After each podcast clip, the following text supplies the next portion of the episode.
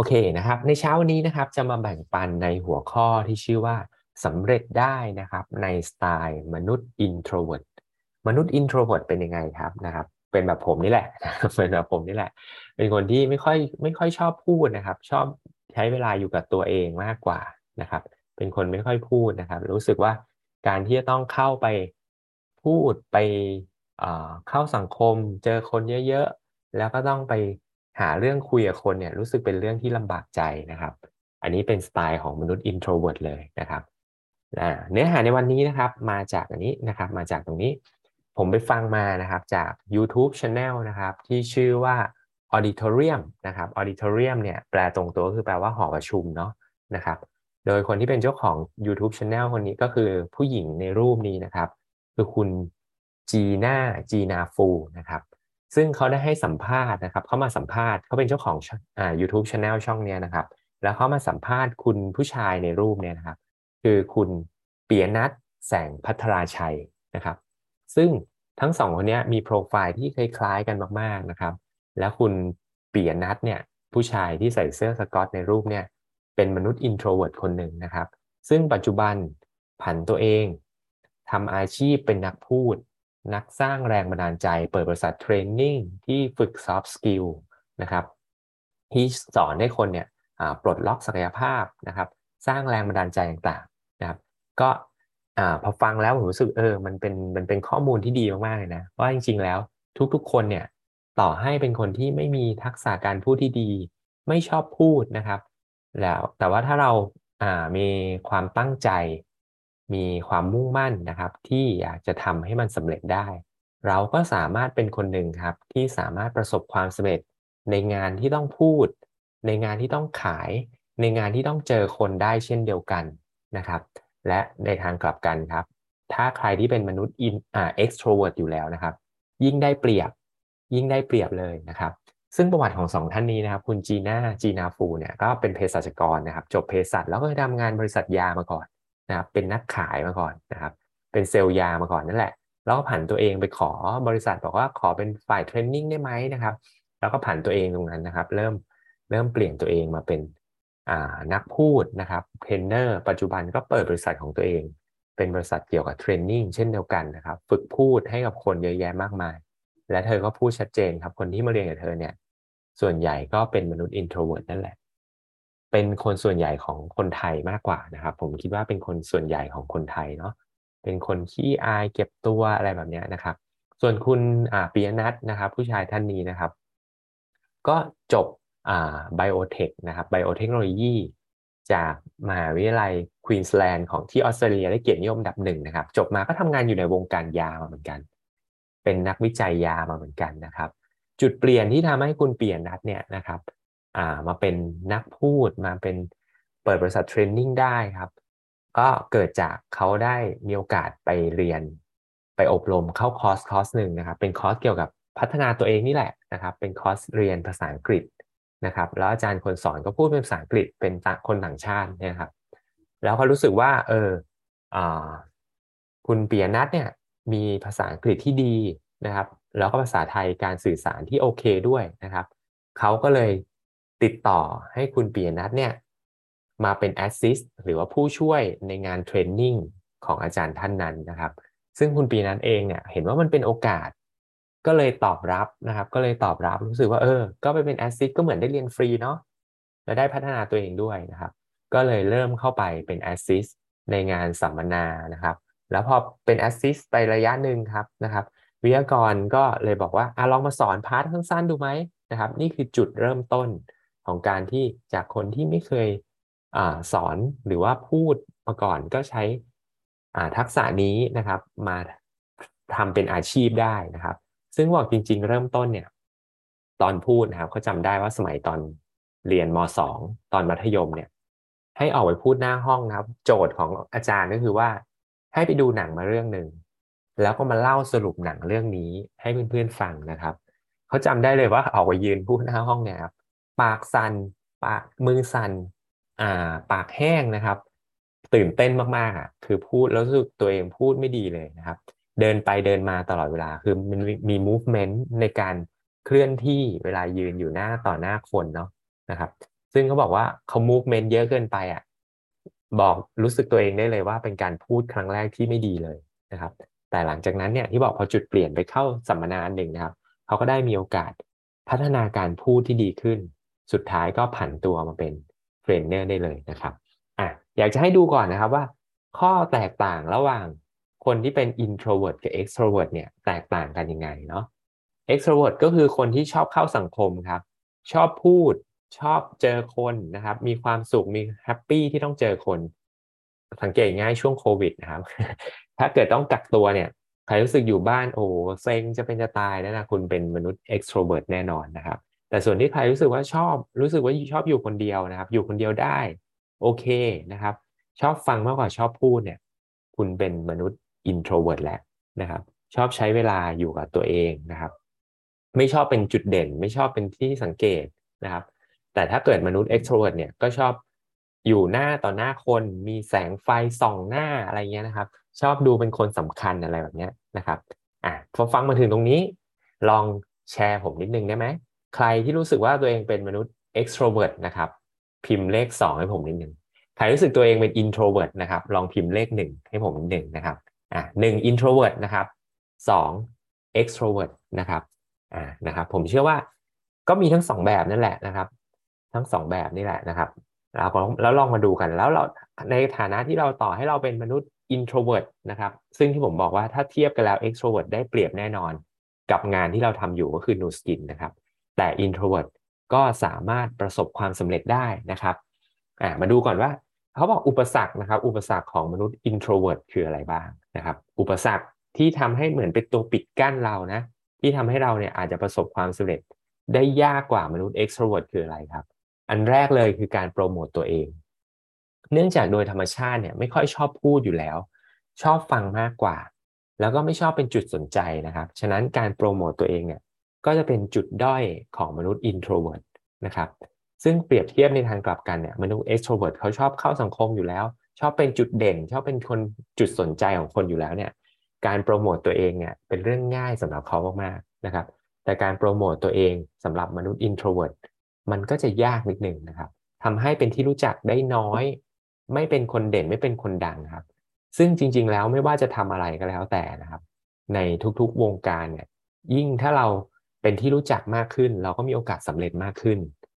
อันนี้เป็นเรื่องจริงนะครับ ฉะนั้นการโปรโมตตัวเองเนี่ยก็มี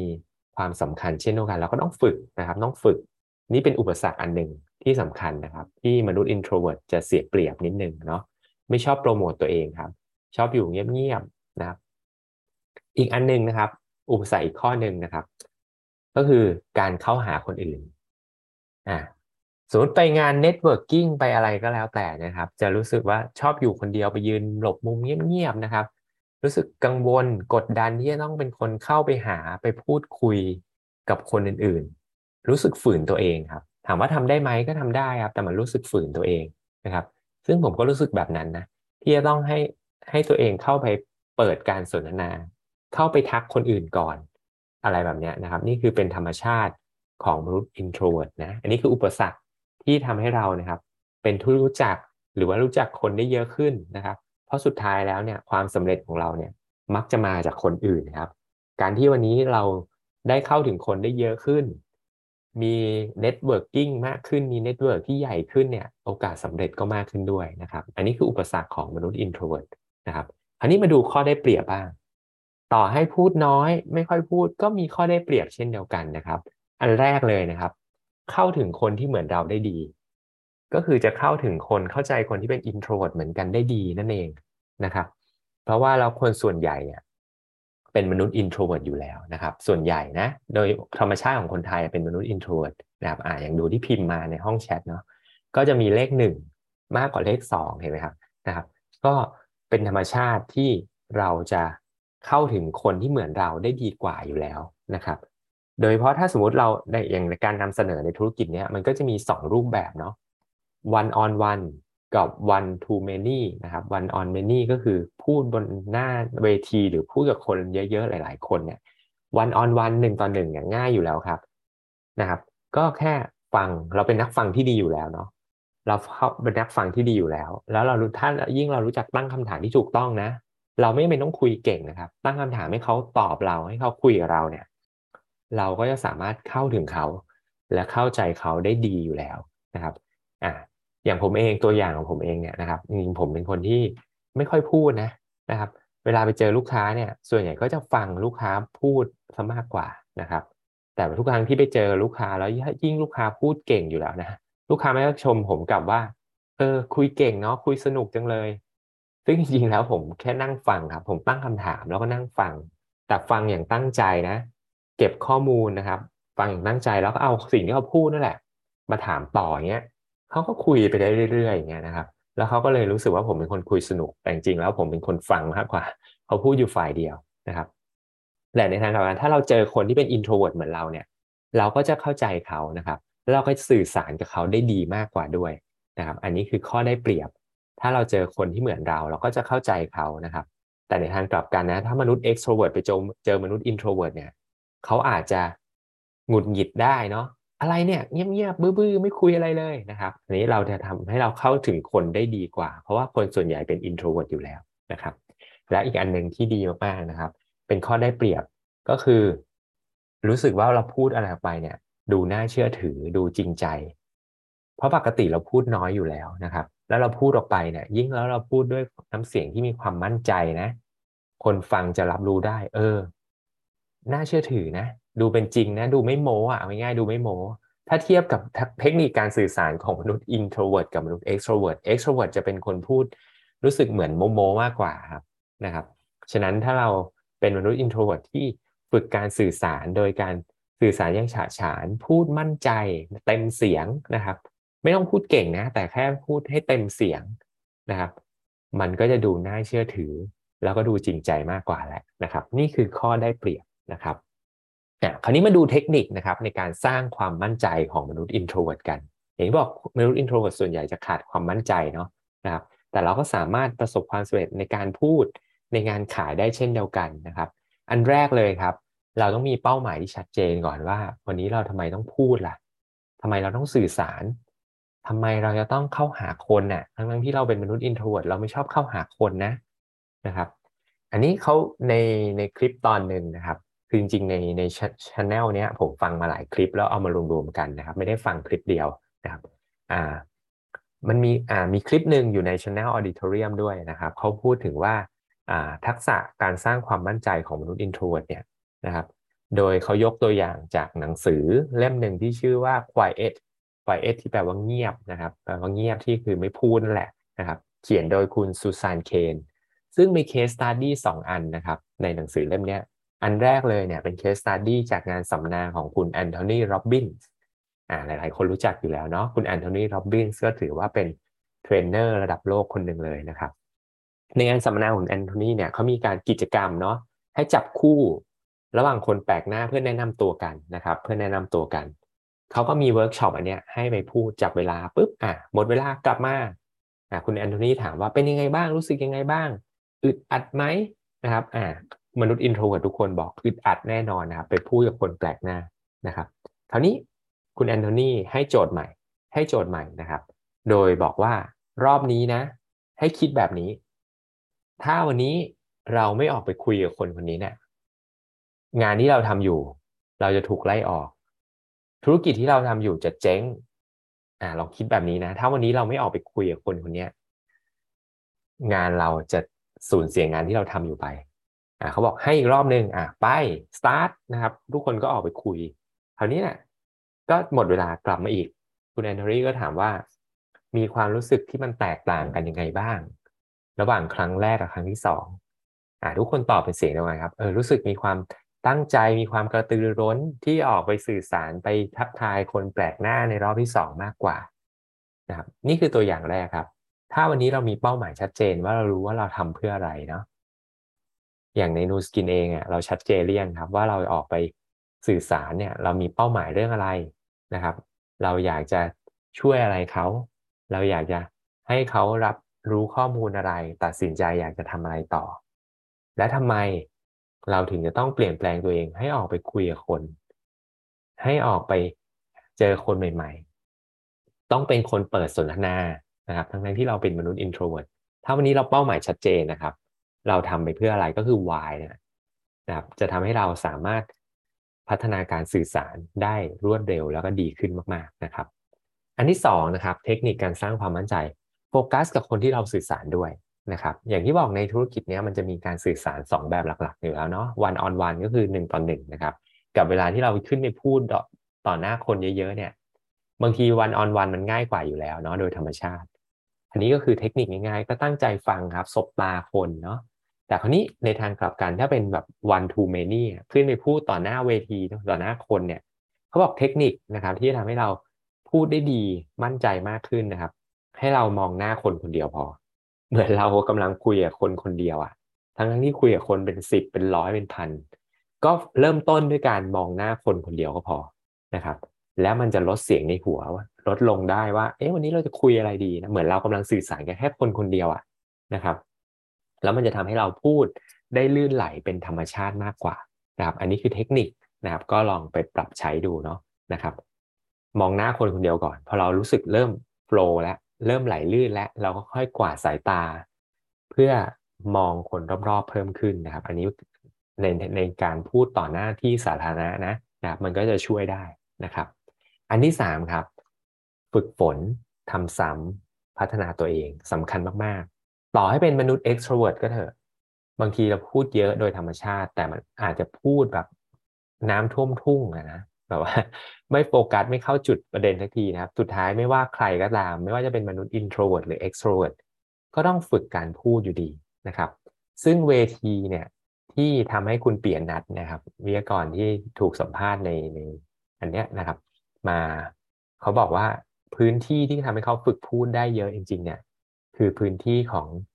ชุมชนหนึ่งที่เรียกว่า Toastmaster อ่าหลาย ๆ คนอาจจะเคยได้ยินเนาะผมก็ผมก็รู้จักแล้วเคยได้ยินมาก่อนนะครับ Toastmaster จะเป็นกลุ่มกลุ่มคนที่มารวมตัวกันเพื่อฝึกการพูดโดยเฉพาะนะครับ ซึ่งก็จะมีหลากหลายกลุ่มนะครับนะครับ เราสามารถเข้าไปจอยได้นะครับ เป็นสมาชิกในกลุ่มได้ แล้วก็ก็จะมีการฝึกพูดกันนะครับ ซึ่งคุณปียนัทเนี่ยนะซึ่งเขาก็ได้ได้รางวัลนะ ในอาเซียนเลยนะ ประกวดพูดเนี่ยจาก Toastmaster ได้อันดับ2ของอาเซียนเลยนะครับจากเป็นมนุษย์ introvert นะนะครับ ซึ่งที่บอกผมรู้จักอยู่แล้วเนี่ย ผมก็จะมีรู้จักกับน้องคนหนึ่งใน BNI นะครับ เขาก็อยู่ใน Toastmaster เหมือนกัน แต่คนนี้เขาพูดได้ที่หนึ่งอาเซียนเลยนะนะครับ ปัจจุบันเขาก็เปิดบริษัทที่เกี่ยวกับการพูดเหมือนกัน สอนพูดนะครับ ซึ่งก็เหมือนกับคุณจีน่าแล้วก็คุณเปลี่ยนนัดเหมือนกัน ก็เป็นเปิดบริษัทเทรนนิ่ง อะไรเหมือนกันนะครับ ซึ่งเขาบอกว่าวิธีการที่เราจะพัฒนาตัวเองได้ดีและง่ายที่สุดนะ ทุกเวทีที่เราพูด ทุกครั้งที่เราไปพูดเนี่ยนะครับ เราลองขอ feedback จากคนที่มาฟังเราดูนะครับ คราวนี้เขาบอก feedback เนี่ยนะครับ เป็นสิ่งสำคัญมาก ๆ เลยนะนะครับ และเราจะต้องขอ feedback ที่เฉพาะเจาะจงครับ คือโดยธุรกิจของเราเรา T-up เราพูดบวกกันอยู่แล้วนะโอ้ยสุดยอดพูดดีมากทำดีมาก แต่วันนี้ เราฝึกเนาะเรามาฝึกร่วมกัน เพื่อที่จะช่วย feedback เพื่อน แล้วเราก็ฝึกให้เรา feedback ได้อย่างตรงจุด ให้เป็นประโยชน์กับเพื่อนด้วยเช่นเดียวกัน เขาบอกวันนี้เนี่ย การพูดกว้างๆเอ้ยดีแล้วเยี่ยมเลย อันเนี้ยมันไม่เฉพาะเจาะจง แล้วมันไม่ได้ประโยชน์ในการไปพัฒนาอะไรต่อครับ เราต้องเฉพาะเจาะจงลงไปเลยนะครับ เวลาจะชื่นชมใคร ชื่นชมให้เฉพาะจุดเฮ้ยทำได้ดีมากวันนี้น้ำเสียงดูมั่นใจนะ เนื้อหากระชับ พูดสรุปประเด็นนะครับ ปิดท้ายอ่า อ่าเขาเรียกว่าอะไร call to action ได้ชัดเจนอะไรแบบนี้นะครับ เราต้องพูดฟีดแบ็กอย่างเฉพาะเจาะจงว่าอะไรที่เขาทำได้ดีแล้วนะครับ ไม่ใช่พูดกว้างๆนะครับคราวนี้ในทางกลับกันในคนที่เราเป็นเป็นวิทยากรเนาะเราก็เอากลับมา แล้วก็มาพัฒนาต่อจากฟีดแบ็กของเพื่อนๆเราของคนผู้ฟังนะครับ ซึ่งสิ่งนี้ก็จะเป็นประโยชน์ในการที่เราจะเอากลับไปพัฒนาตัวเองต่อ อะยกตัวอย่างอย่างซูมในทุกเช้าที่ผมพูดเนี่ย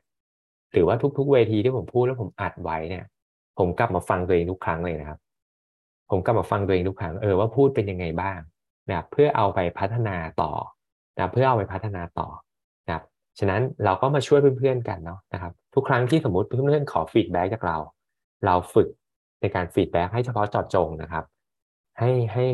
คอมเมนต์เพื่อนอย่างเฉพาะเจาะจงอะไรที่ทำได้ดีแล้วนะครับ แล้วสำหรับใครที่รู้สึกว่าพอพูดแล้วเนี่ยพูดได้ดีมี feedback ที่ดีนะครับแล้วก็เก็บตรงนั้นไว้ เพราะหลายครั้งเนี่ย เรามันพูดไม่ดีทุกครั้งหรอกครับ มันเป็นธรรมชาติไม่มีใครทำอะไรได้ perfect ร้อยเปอร์เซ็นต์เมื่อไหร่ก็ตามที่เรารู้สึกเฟลรู้สึกผิดพลาด ก็เก็บเอาเกร็ดเล็ก ๆ ที่ได้กำลังใจจากครั้งที่เราพูดได้ดีเนี่ย มาให้กำลังใจตัวเองเฮ้ยเราก็เคยพูดได้ดีนะ ไม่เป็นไรกลับไปทำใหม่กลับไปซ้อมใหม่ อะไรแบบนี้นะครับ สุดท้ายทุกอย่างจะทำได้ดี เกิดจากการฝึกฝนทำซ้ำด้วยกันทั้งสิ้น ในธุรกิจนูสกินก็เช่นเดียวกันครับ งานของเรามีไม่กี่อย่างหรอก เชื้อเชิญนำเสนอปิดการขาย อันนี้คืองานที่เราต้องพูดหลักๆเนาะเชื้อเชิญนำเสนอปิดการขาย ทุกอย่างฝึกได้หมดครับนะครับทำบ่อยๆทำซ้ำถ้าเกิดใครฝึก inviting ก็ลองอัดเสียงตัวเองก็ได้นะ แล้วกลับมาเปิดฟังซ้ำฝึก present ก็เริ่มจากการฝึกด้วยตัวเองอัดเสียงแล้วมาเปิดฟังซ้ำดู ถ้าเราในฐานะที่เราเป็นผู้มุ่งหวังเราฟังแล้วอะมันน่าสนใจไหมนะครับ นี่คือแนวทางในการพัฒนาการพูดของเราแบบง่าย ๆนะครับ กลับมาฝึกฝนกันนะครับ โอเค ก็นี่คือเนื้อหาในเช้าวันนี้นะครับ ที่อยากจะแบ่งปันเนาะเกี่ยวกับเรื่องของการพัฒนาตัวเองเรื่องของการสื่อสารสำหรับคนที่เป็นมนุษย์ introvert ซึ่งคนส่วนใหญ่ของประเทศเป็นคนเหล่านี้อยู่แล้วนะครับ โอเค ก็เชื่อว่าเนื้อหาในวันนี้จะเป็นประโยชน์นะครับ สุดท้าย